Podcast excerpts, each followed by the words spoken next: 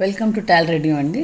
International movie పరిచయాలతోటి మీ జ్యోతి మీ ముందుకు వస్తుంది ఈ రోజు నేను మీతోటి పంచుకోవాలనుకుంటున్న సినిమా ఇరాన్ దేశం నుంచి వచ్చిన The Colour of Paradise The Colour of Paradise cinema ఒక గుడ్డి అబ్బాయి జీవితంలోనే ఒక రెండు మూడు రోజుల సంఘటనలు. మొహమ్మద్ అనే ఒక అబ్బాయి ఆ అబ్బాయి కళ్ళు కనిపించవు. తెహరాన్లో స్పెషల్ స్కూల్లో చదువుతూ ఉంటాడు. స్కూళ్ళకి సెలవులు ఇస్తారు అందరి పిల్లల్ని వాళ్ళ తల్లిదండ్రులు వచ్చి తీసుకెళ్ళిపోతారు. అక్కడ మూడు నెలలు స్కూల్ సెలవులు ఉంటాయి ఆ సమ్మర్ వెకేషన్కి ఇంటి నుంచి తల్లిదండ్రులు వచ్చి తమ పిల్లల్ని తీసుకెళ్ళిపోతారు కానీ మొహమ్మద్ తండ్రి మాత్రం ఈ అబ్బాయిని తీసుకెళ్ళడానికి రాడు. మొహమ్మద్ బయట పార్క్లో కూర్చుని వెయిట్ చేస్తూ ఉంటాడు తండ్రి కోసం అని అబ్బాయికి తెలుసు తనంటే పెద్దగా ఇష్టం లేదని తనని వీలైనంత వరకు దూరం పెట్టడానికి ప్రయత్నిస్తున్నారని ఆ అబ్బాయికి మనసు చెప్తూ ఉంటుంది. ఎందుకంటే కళ్ళు లేని పిల్లలకి బుర్ర వాళ్ళ మిగతా ఇంద్రియాలు చాలా ఫాస్ట్గా పనిచేస్తూ ఉంటాయి. ఈ అబ్బాయి కూడా చాలా సెన్సిటివ్ అంటే తన చుట్టూ ఉన్న ప్రకృతిలోని శబ్దాలతోటి విషయాన్ని గ్రహించగలడు. అలాగే చదువులో కూడా చాలా ముందుంటాడు. కళ్ళు కలియవన్న ఒకటే తప్ప మనుషుల స్వభావాన్ని కానీ గొంతులను పట్టి మనిషి స్వభావాన్ని మనిషి మూడ్ని కూడా కనిపెట్టగలిగిన ఆ సెన్సిటివ్నెస్ అబ్బాయిలో ఉంటుంది. అది చూపించడానికి దర్శకుడు ఒక షార్ట్ ఇందులో యాడ్ చేస్తాడు. తండ్రి కోసం ఎదురు చూస్తున్న పిల్లాడికి ఒక పిల్లి అరుపు వినిపిస్తుంది. ఆ పిల్లి ఆ సమయంలో అక్కడికి ఉన్నది అంటే అది ఏదో పక్షినో దేనో తినడానికి వచ్చిందని ఈ అబ్బాయి వెంటనే కనిపెట్టేస్తాడు. ఆ పిల్లి నిజంగానే ఒక చిన్న పక్షిని తినడానికి వస్తుంది. ఆ పిల్లిని ముందు రాయి తీసుకొని కొడతాడు దాని గొంతు విని ఆ పిల్లి అరుపు ఎటు నుంచి వస్తుందో దానికి కరెక్ట్గా ఎదురుగుండా ఎండిపోయిన ఆకులు ఉన్నప్పుడు ఆ ఎండిపోయిన ఆకుల మీద సున్నితంగా తన చేతి వేలితో తడుతూ అక్కడ ఏం పడింది అనేది కనుక్కుంటాడు ఆ అబ్బాయి. ఒక చిన్న పక్షి పిల్ల గూట్లోంచి కింద పడిపోతుంది. ఆ పక్షి పిల్లని ఆ చెత్త మధ్యలో అంటే ఎండిపోయిన ఆకుల మధ్యలో నుంచి ఈ అబ్బాయి వెతికి పట్టుకుంటాడు. పట్టుకోవడమే కాకుండా ఆ అబ్బాయికి ఒక అర్థమవుతుంది ఏంటంటే ఆ అబ్బాయి మెదడు చాలా ఇదిగా పనిచేస్తుంది కాబట్టి ఆ కరెక్ట్గా ఆ పక్షి అక్కడ పడింది అంటే దాని పైన చెట్టు కొమ్మ మీద నుంచి అది పడి ఉంటుందని ఆ అబ్బాయికి అవగాహనకు వచ్చి పక్షి పడ్డ చోటు ఏదైతే చెట్టు ఉంటుందో ఆ చెట్టు మీదకి ఎక్కుతాడు ఆ పక్షిని తన జేబులో వేసుకుని. కరెక్ట్గా సూటిగా ఆ పక్షి పడ్డ డైరెక్షన్లో పైకెక్కి ఆ పైన అదే విధంగా చేతులతో తడుముకుంటూ ఆ పక్షి గూడుని కనుక్కుంటాడు. ఆ గూటిని కనుక్కొని ఈ జేబులో నుంచి ఉన్న ఆ పక్షిని తీసి ఆ గూట్లో పెట్టి అది తల్లి దగ్గర ఉందా లేదా అని చేతులతో తడిమి చూసుకొని అప్పుడు కిందకి దిగుతాడు ఈ అబ్బాయి. ఆ ఒక్క షాట్ ఈ సినిమాకి చాలా పెద్ద హైలైట్ అనమాట అంటే ఎంత సెన్సిటివ్ ఫీలింగ్ కలుగుతుందంటే అది చూస్తున్నప్పుడు ఆ అబ్బాయిల ఆ సున్నితత్వము ఆ తల్లిని ఆ బిడ్డని కలపాలని దానికోసం కళ్ళు లేకపోయినా పిల్లి శబ్దం నుంచి మొదలెట్టి ఆ పిల్లి శబ్దం ఎటువైపు వస్తుంది అంటే పిల్లి ఎటువైపు తిరిగి ఉంది? అటు తిరిగి ఉంది అంటే సూటిగా అక్కడేదో పడి ఉంది. అక్కడ ఆ ఎండుటాకులు కాబట్టి ఆ ఎండుటాకుల్ని పక్కకు జరిపి అక్కడి నుంచి ఆ పక్షిని తీసుకోవడం. ఆ పడ్డ పక్షి అక్కడ పడింది అంటే సూటిగా దాని పైనే పక్షి కూడా ఉంటుంది అని ఒక అవగాహనకు వచ్చి ఆ చెట్టు కొమ్మ ఎక్కి కళ్ళు లేకపోయినా ఆ వ్యక్తులు ఎంత సెన్సిటివ్గా ఉంటారు తమ వేళ్ళ కదలిక ద్వారా వాళ్ళు రంగుల్ని కానీ ప్రపంచాన్ని కానీ కనుక్కోవాలని ఎంత ప్రయత్నిస్తూ ఉంటారనేది దర్శకుడు ఆ షార్ట్ని ఆ పక్షుల్ని అదావిధిగా తీయడానికి ఆ దర్శకుడు ఎంత కష్టపడ్డారో. కానీ మూవీ షార్ట్స్లో నాకు నచ్చిన చాలా బెస్ట్ సీన్గా నేను ఇది ఎప్పటికీ గుర్తుపెట్టుకుంటాను. సరే అలా ఎదురు చూస్తున్న ఈ అబ్బాయికి చాలా సేపటికి వాళ్ళ నాన్న వస్తాడు. అది కూడా వీళ్ళ కేర్ టేకర్ ఫోన్లు చేసిన తర్వాత ఇక తప్పదని చెప్పి వాళ్ళ నాన్న సంచి తీసుకొని వస్తాడు. నేరుగా కొడుకు దగ్గరికి రాడు కొడుకుని చూస్తాడు. అబ్బాయి కళ్ళు ఉండవు కాబట్టి కింద తడుముకుంటూ ఏదో వెతుక్కుంటున్నాడు అని చెప్పి ఆ చూసినా నేరుగా ప్రిన్సిపల్ రూమ్లోకి వెళ్ళి ప్రిన్సిపల్ని ఈ అబ్బాయిని నేను తీసుకెళ్ళడానికి కుదరదు ఈ అబ్బాయిని మీ దగ్గర ఉంచుకొని ఈ మున్నెలు కూడా అని అడుగుతాడు. ప్రిన్సిపల్ చివాట్లేస్తాడు. ఇది స్కూల్ అయ్యా ఇది. ఇలా ఎవరు పడితే వాళ్ళు ఉంటే ఆ పిల్లని చూడడానికి ఇక్కడ ఎవరు లేరు. అందరూ సెలవులకి వెళ్ళిపోయారు కాబట్టి నువ్వు ఖచ్చితంగా పిల్లని తీసుకెళ్ళాల్సిందే మీ ఊరు అన్నప్పుడు ఇక తప్పని పరిస్థితులు ఆ తండ్రి ఈ అబ్బాయిని తీసుకొని తన ఊరికి వెళ్తాడు. ఆ తండ్రి ఉండేది ఒక చిన్న పల్లెటూరు అనమాట ఆ పల్లెటూరు అంటే ఈ అబ్బాయికి చాలా ఇష్టం. అక్కడ ఆ అబ్బాయికి ఒక అక్క ఒక చెల్లెలు ఉన్నారు. వాళ్ళ నాన్నమ్మ ఉంది తల్లి చిన్నప్పుడు చనిపోతుంది కాబట్టి ఈ అబ్బాయి ఈ పరిస్థితికి వచ్చాడు. సరే ఈ అబ్బాయి ఊర్లోకి రావడం అంటే ఈ అబ్బాయిని తీసుకెళ్ళడానికి తండ్రి అస్సలు ఇష్టపడడు. మొత్తానికి ఊరికి వెళ్ళిన తర్వాత అక్క చెల్లి ఉంటారు. వాళ్ళిద్దరు కూడా ఈ అబ్బాయిని ప్రేమగా దగ్గర తీసుకుంటారు. మొత్తం ఊరంతా చూపిస్తారు. నానమ్మ దగ్గర తీసుకెళ్తారు. నానమ్మ వయసు చాలా పెద్దగా ఉంటుంది కానీ ఆ నానమ్మకి పిల్లాడంటే చాలా ఇష్టం. ఈ పిల్లాడు స్కూల్ నుంచి వస్తా వస్తా నానమ్మ కోసం ఒక హెయిర్ పిన్ తన అక్కల కోసం గ్రీటింగ్ కార్డులు వాళ్ళ కోసం తను తయారు చేసినవి. అలాగే తను స్వయంగా తయారు చేసిన గొలుసు లాంటి ఆడుకునే వస్తువులు కొన్ని వీళ్ళకి కానుకగా ఇస్తాడు ఆ పిల్లలు ఈ అబ్బాయితో కలిసి ఉండడానికి చాలా ఇష్టపడుతూ ఉంటారు. కానీ వాళ్ళు వెళ్ళే స్కూల్కి ఈ అబ్బాయిని తీసుకువెళ్ళాలంటే ఇబ్బంది పడుతుంటారు ఎందుకంటే ఈ అబ్బాయి గుడ్డివాడు కాబట్టి.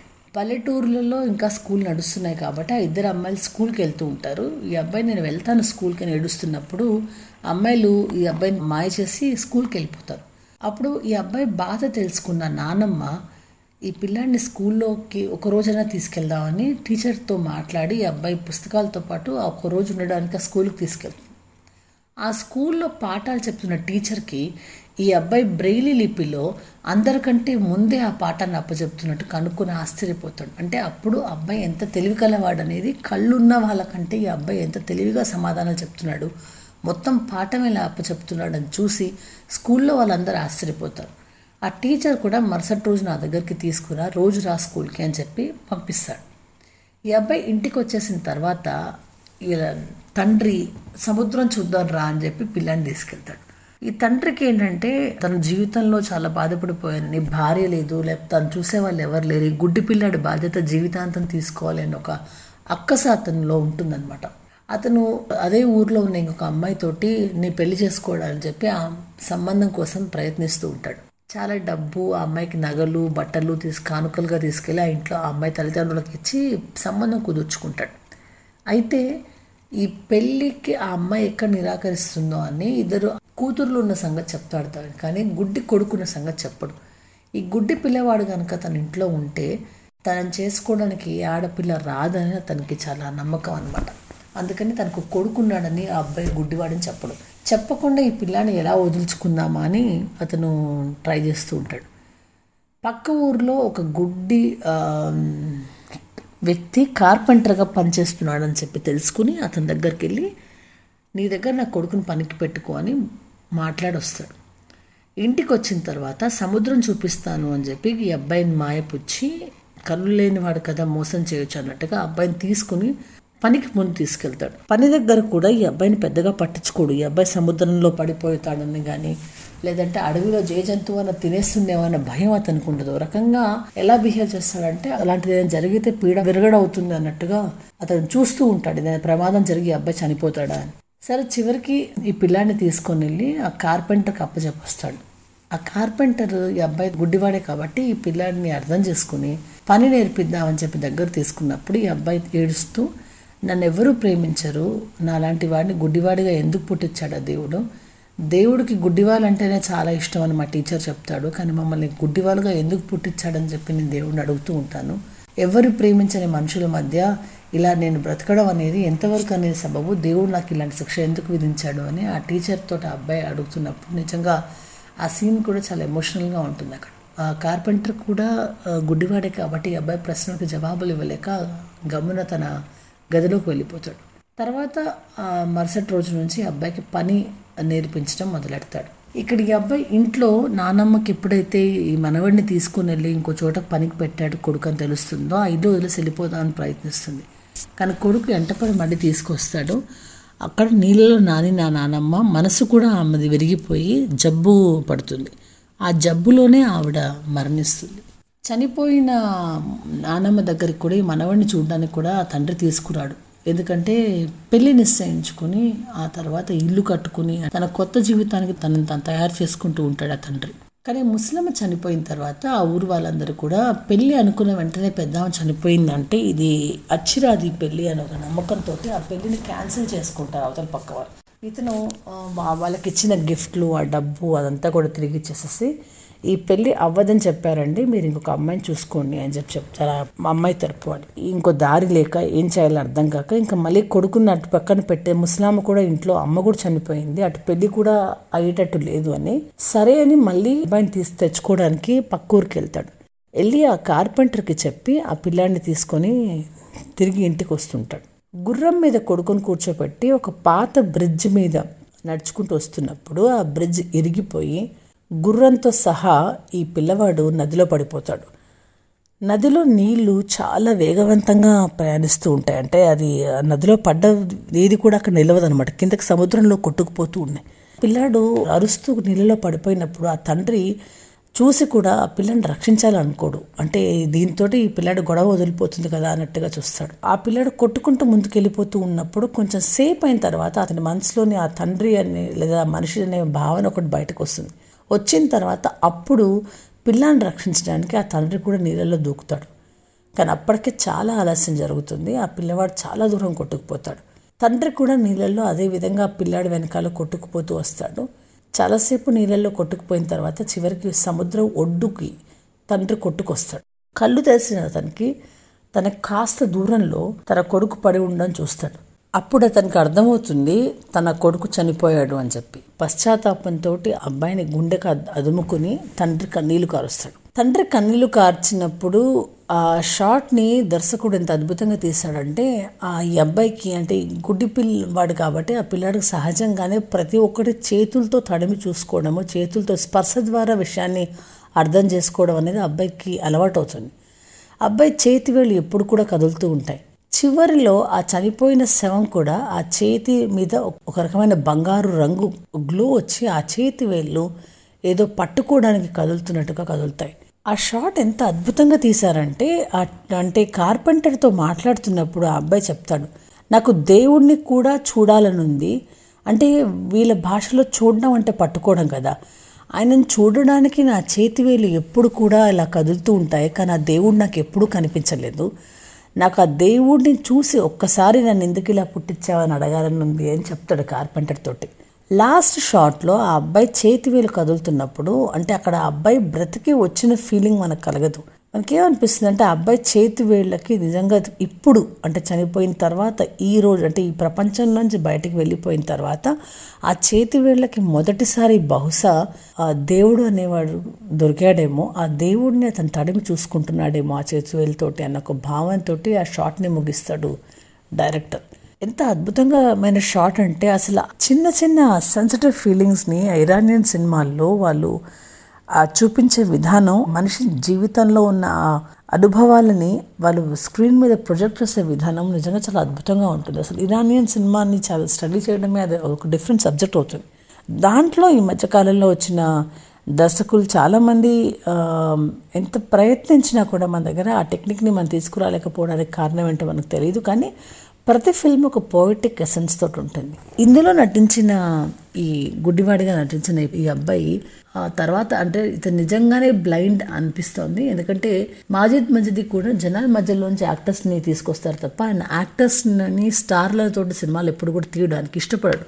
భారతదేశం మొదటిసారి వచ్చినప్పుడు మీ దగ్గర సినిమాల్లో తయారవ్వవు ఆ స్టార్లు తయారవుతారని చెప్పి కమెంట్ చేశారనమాట ఆయన ఇండియాలో ఒక సినిమా తీయాలని ఇక్కడ స్లమ్స్ మీద ఒక సినిమా తీద్దామని అనుకున్నప్పుడు అతను చాలామంది యాక్టర్స్ని పెద్ద పెద్ద వాళ్ళని కూడా రిజెక్ట్ చేస్తారు చేసి ఇక్కడ స్టార్లు ఉన్నారు నటులు లేరు అన్నాడు.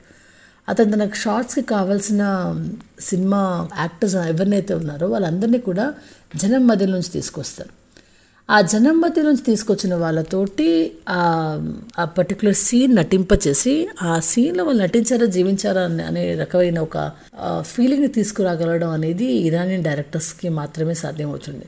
హుసేన్ మహజూబ్ అనే యాక్టర్ మొహమ్మద్ ఫాదర్గా చేశాడు. మనకు అతనిలో విలన్ కనిపించాడు. అంటే జీవితంలో సుఖపడాలి తన జీవితంలో ఒక సమస్య వచ్చింది పిల్లవాడు తనకు అడ్డంకి అనుకుని ఈ పిల్లవాడిని ఎలా వదులుచుకోవాలి అనే ఒక ఫీలింగ్ దాంతోపాటు అతనిలో ఉన్న మనిషిలో ఉన్న ఆ మానవత్వం అనే ఫీలింగ్ రెండింటి మధ్య కొట్టుకుంటున్న కాన్ఫ్లిక్ట్ని మహమ్మద్ ఫాదర్ తండ్రి రోల్ వేసిన అతను చాలా బాగా చూపించగలిగాడు. అలాగే గుడ్డి వాడిగా ఉన్న మెహమూద్ చేతులతోటి మొత్తం ప్రపంచాన్ని తెలుసుకోవాలనుకునే పద్ధతి అంటే ఒక విజువల్లీ హ్యాండిక్యాప్డ్ పిల్లలు ఏ రకంగా ప్రపంచాన్ని తెలుసుకోవాలనుకున్న వాళ్ళలో ఎంత దాహం ఉంటుంది అన్ని విషయాలు తెలుసుకోవాలన్న తప్పన ఎంత ఉంటుంది అనేది మనకి ఈ అబ్బాయిలో మనకు కనపడుతుంది.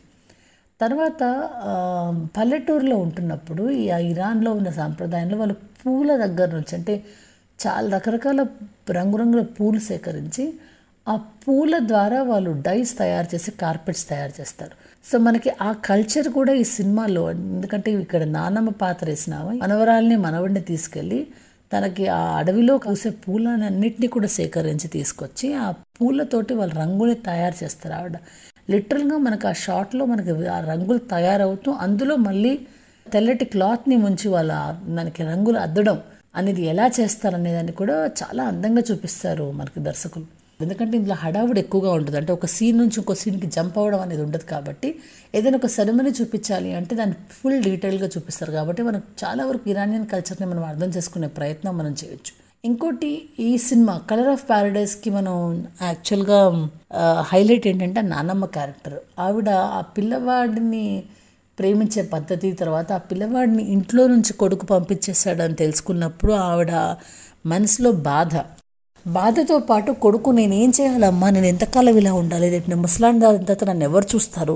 నాకు జీవితం వద్దా అని తల్లిని అడుగుతున్నప్పుడు అటు కొడుకుకి ఏం చెప్పాలో అర్థం కాక మనవడికి అన్యాయం జరుగుతుందన్న బాధ ఆవిడ ఫీలింగ్ చాలా బాగా చూపిస్తుంది. తర్వాత కొడుకు ఆవిడని ఇంట్లోకి తీసుకెళ్ళి ఇంట్లో కూర్చోపెట్టి ఆవిడకి ఒంట్లో బాగాలేనప్పుడు ఆవిడకి చెప్తాడు నేను పెళ్ళి చేసుకుందాం అనుకుంటున్నాను పెళ్ళి డేట్ ఫిక్స్ చేసుకుందాం అనుకుంటున్నాను అన్నప్పుడు ఆ ముసలావిడ దాచుకున్న నగలు కొంచెం ఏమైతే ఉన్నాయో అవన్నీ కొడుకిస్తుంది కొడుకు ఇచ్చినప్పుడు కొడుకుని తీసుకోను అంటే లేదు ఉంచు నీకు అవసరం అవుతాయని చెప్పి ఆ కొడుకు ఇస్తున్నప్పుడు. అంటే ఒక తల్లిగా ఆమె చేయాల్సిన పని. నానమ్మగా తను పడుతున్న బాధ. ఇటువంటి కాన్ఫ్లిక్ట్స్ని బేస్ తీసుకొని ఇరానియన్ సినిమా ఒక గంటన్నర రెండు గంటలు చూపించగలుగుతారు.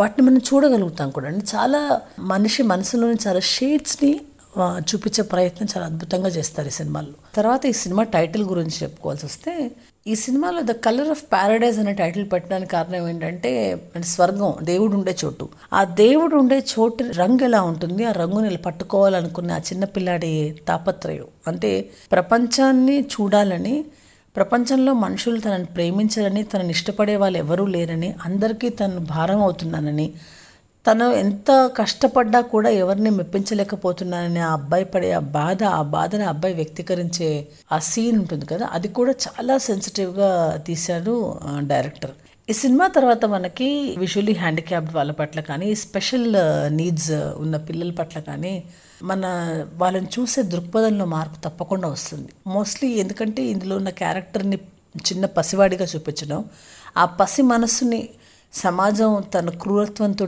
ఎలా చిదిమి వేస్తుంది ఆ దుఃఖం ఎలా ఉంటుంది అనేది డైరెక్టర్ సినిమా ద్వారా చెప్పే ప్రయత్నం చేయడం. తర్వాత ఆ చిన్న చిన్న ఆనందాల్ని ఏదైతే ఆ పసిపి మనసు కోరుకుంటుందో అవి కూడా దొరకకుండా సొంత తల్లిదండ్రులు అంటే పిల్లలకి బాధ వచ్చినప్పుడు ముందు తల్లిదండ్రులతో చెప్పుకుంటారు. కానీ ఆ తండ్రే అంటే తనను కాపాడవలసిన తండ్రే తనను కాపాడాలా వద్దా అనే స్థితిలోకి ఉండడం అనేది అంతకంటే ఘోరమైన పరిస్థితి మనిషి జీవితంలో ఇంకోటి ఉండదు. అటువంటి ఘోరమైన పరిస్థితిని అనుభవించే ఇటువంటి పిల్లల మనస్సు ద్వారా వాళ్ళ పట్ల మన దృక్పథం ఎలా మారాలి? వాళ్ళని మనం ఏ రకంగా చూడాలి అనే ఒక ఒక ఆలోచన మనలో కలిగించే ప్రయత్నం చేశారు దర్శకులు. కలర్ ఆఫ్ ప్యారడైజ్కి ఇరానియన్ సినిమాల్లో ది బెస్ట్ మూవీస్లో లిస్ట్లో తప్పకుండా ఉంటుంది అది. తర్వాత దీనికి చాలా అవార్డ్స్ వచ్చాయి. అంటే చాలా ఫిల్మ్ ఫెస్టివల్స్లో స్పెషల్ మెన్షన్ చేస్తారు. ఇప్పటికి కూడా ఇరానియన్ మూవీస్ హిస్టారికల్గా వేస్తున్నప్పుడు ఈ సినిమాని తప్పకుండా స్క్రీన్ చేస్తారు. అలాగే తర్వాత వచ్చిన చాలా సినిమాలకి ఇది బేస్ కూడా అయింది. ముఖ్యంగా ఇరానియన్ సినిమాలో పసిపిల్లలు అంటే చిన్న పిల్లల చేత వాళ్ళు యాక్టింగ్ చేపించే పద్ధతి ఉంటుంది కదా అది చాలా మందికి ఇన్స్పిరేషన్ అంటే మిగతా దేశాల్లో uh, పిల్లలకి పెద్ద ప్రాధాన్యత ఉండదు. ఎక్కడ ఫిలిం ఫెస్టివల్స్ అయినా కూడా చూడండి వేరే దేశాల నుంచి వచ్చే సినిమాల కంటే ఇరాన్ దేశం నుంచి వచ్చే సినిమాల సంఖ్య ఎక్కువగా ఉంటుంది. అంటే పిల్లల్ని దృష్టిలో పెట్టుకుని పిల్లల జీవితాలని పిల్లల మనోభావాలని పిల్లల సెంటిమెంట్స్కి చాలా పెద్దపీట వేసి చాలా టాప్ ప్రిఫరెన్స్ తోటి సినిమాలు తీసే దేశం ఇరాన్. ఆ దేశం నుంచి వచ్చిన మంచి cinema The Colour of Paradise ఇది నైన్టీన్ నైన్టీ నైన్లో రిలీజ్ అయింది. ఈ డైరెక్ట్ చేసిన వారు మాజిద్ మజిది. తర్వాత ఈ సినిమాకి హైలైట్ ఇందులో ఉన్న సంగీతం కూడా. అలీరేజా ఖోండేరి అనే ఒక ఇరానియన్ ఇచ్చిన మ్యూజిక్ ఆ సినిమాకు ఉన్న మూడ్కి కానీ లేకపోతే ఆ స్క్రీన్ మీద కనిపించే ఆ రంగులకు కానీ చాలా సింక్ అయ్యే విధంగా మనకి మ్యూజిక్ అందించారు. దీన్ని సోనీ పిక్చర్స్ వాళ్ళు రిలీజ్ చేశారు. జస్ట్ నైంటీ మినిట్స్ ఉంటుంది. ఇది కూడా కొన్ని సైట్స్లో వెబ్సైట్స్లో దొరుకుతుంది కాబట్టి ఈ సినిమాని చూడండి. బెస్ట్ చిల్డ్రన్ ఫిల్మ్గా దీన్ని తీసుకోవచ్చు. ద బెస్ట్ మూవీగా మనం దీన్ని తీసుకోవచ్చు. బట్ ఇరాన్ నుంచి వచ్చిన ఒక అద్భుతమైన cinema The Colour of Paradise